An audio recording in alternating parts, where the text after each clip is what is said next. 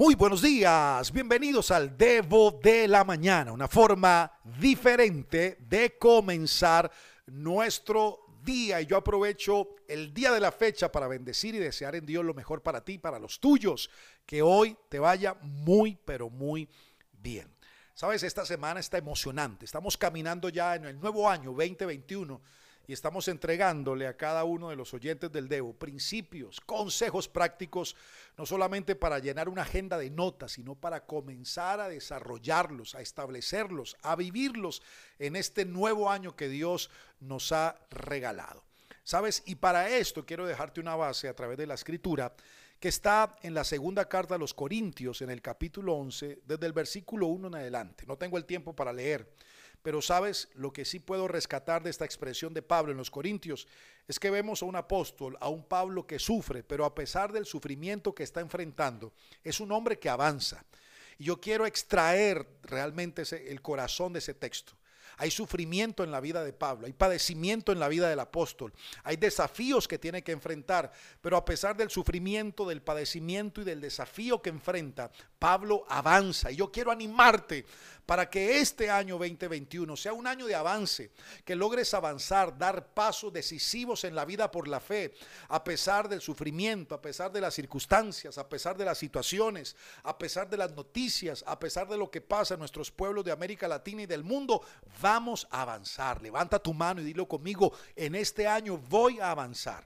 Pero yo quiero en esta hora darte algunos consejos importantes, tomados prácticamente de la historia de gente que vivió y al final de sus días llegó a algunas conclusiones. Yo quiero que tomemos la expresión de esa gente al final de sus días, no para terminar como ellos lamentándonos o queriendo hacer algo que ya es demasiado tarde. Tenemos que aprovechar la vida hoy, en este día, en esta semana y recordar esta palabra. Lo primero que quiero decirte es que muchos han dicho que al final de su historia no se van a lamentar de las cosas malas que hicieron, sino que se lamentarán de las cosas buenas que no realizaron. Eso le pasa a gente prácticamente en un estado agónico. No se lamentan por lo malo de la vida que hicieron, se lamentan es por lo bueno que dejaron de hacer. Así que te animo para que este año hagas cosas buenas en Dios, para que disfrutes la vida, para que la vivas en plenitud con el Señor. Pero entiende, al final de la historia no estaremos lamentándonos por lo malo que hicimos, sino por las cosas buenas que dejamos de hacer. Valora el tiempo, valora tu casa, valora tu familia, valora a Dios, valora la salud, valora hasta los más mínimos detalles y sé feliz. Número dos, ¿sabes? No vas a ser recordado en la vida por lo que hablas, sino por lo que haces. Y esto es importante no serás recordado en la vida por lo que hablas, sino por lo que haces. Este año, menos palabras, más acción. Hay gente que habla, habla, habla, habla, habla, habla, habla, habla, lleva años, lleva medio siglo hablando, pero no han logrado concretar las palabras bonitas que dicen, este año acciona, este año da pasos de fe hacia adelante.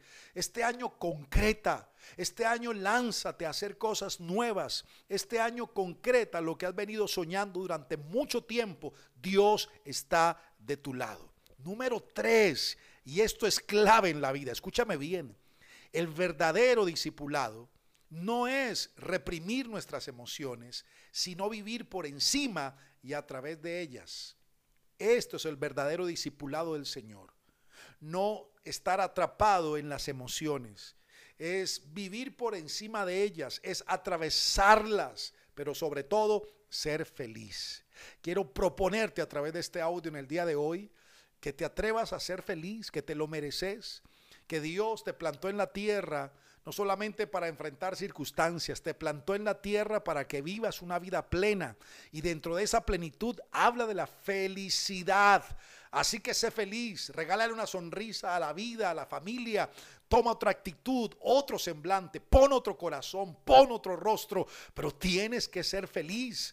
Ya lloraste lo suficiente, te amargaste lo suficiente, te quejaste lo suficiente, has vivido situaciones difíciles, pero te mereces comenzar este año y atravesarlo de una forma feliz.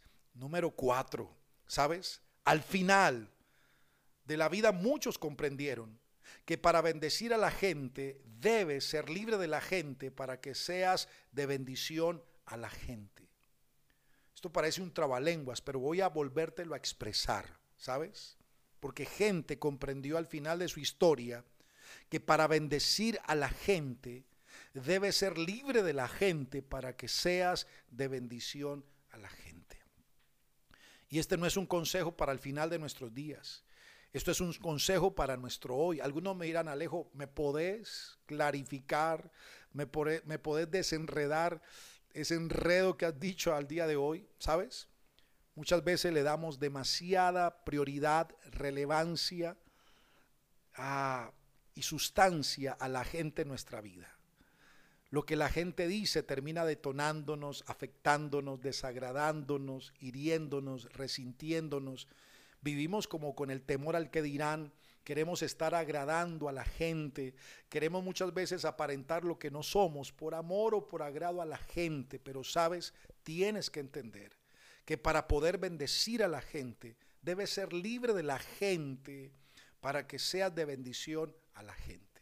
Te lo hablo a alguien que durante años estuvo siempre a la sombra de la, de la gente, esperando a poder quedar bien, hacer bien, poder eh, esperar que todos me amasen y cuando alguien me señalaba, alguien hablaba mal de mí, yo terminaba muy mal en la vida, me deprimía, me encerraba.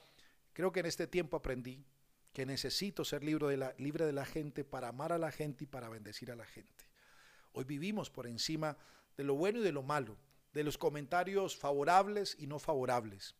Honramos a la gente, amamos a la gente, pero no vivimos de la gente.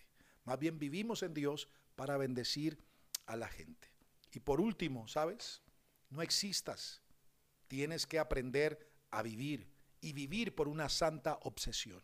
Hay gente que se dedicó a existir, a consumir aire, a respirar simplemente en la vida. Hoy te propongo no solamente a que existas, sino que, que puedas vivir y vivir plenamente y que vivas por una santa obsesión, por una, por una meta en la vida, como un sagüeso espiritual, algo que Dios enclavó en tu corazón para realizar, para gestar, eso que te levanta muy temprano en la mañana, que te lleva muy tarde a la cama a descansar, porque es una santa obsesión. No existas, vive la vida de una forma fervorosa, de una forma ferviente. Yo quiero que lo pienses que lo escribas, que lo anotes, que lo vivas.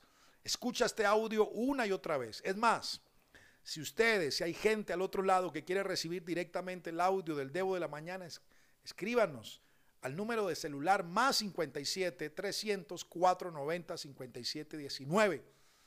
Salúdenos, contáctenos, háblenos, no sé, pero yo quiero entrar en contacto con más gente en este tiempo de diferentes lugares de la tierra. Más 57 300 490 57 19. Me dicen, Alejo, quiero recibir el debo de la mañana y cada día lo recibirás. Te pido un abrazo. Recuerda, soy Alejo Alonso. Si te gustó este debo, házmelo saber, pero lo más importante, compártelo a otras personas. Bye bye.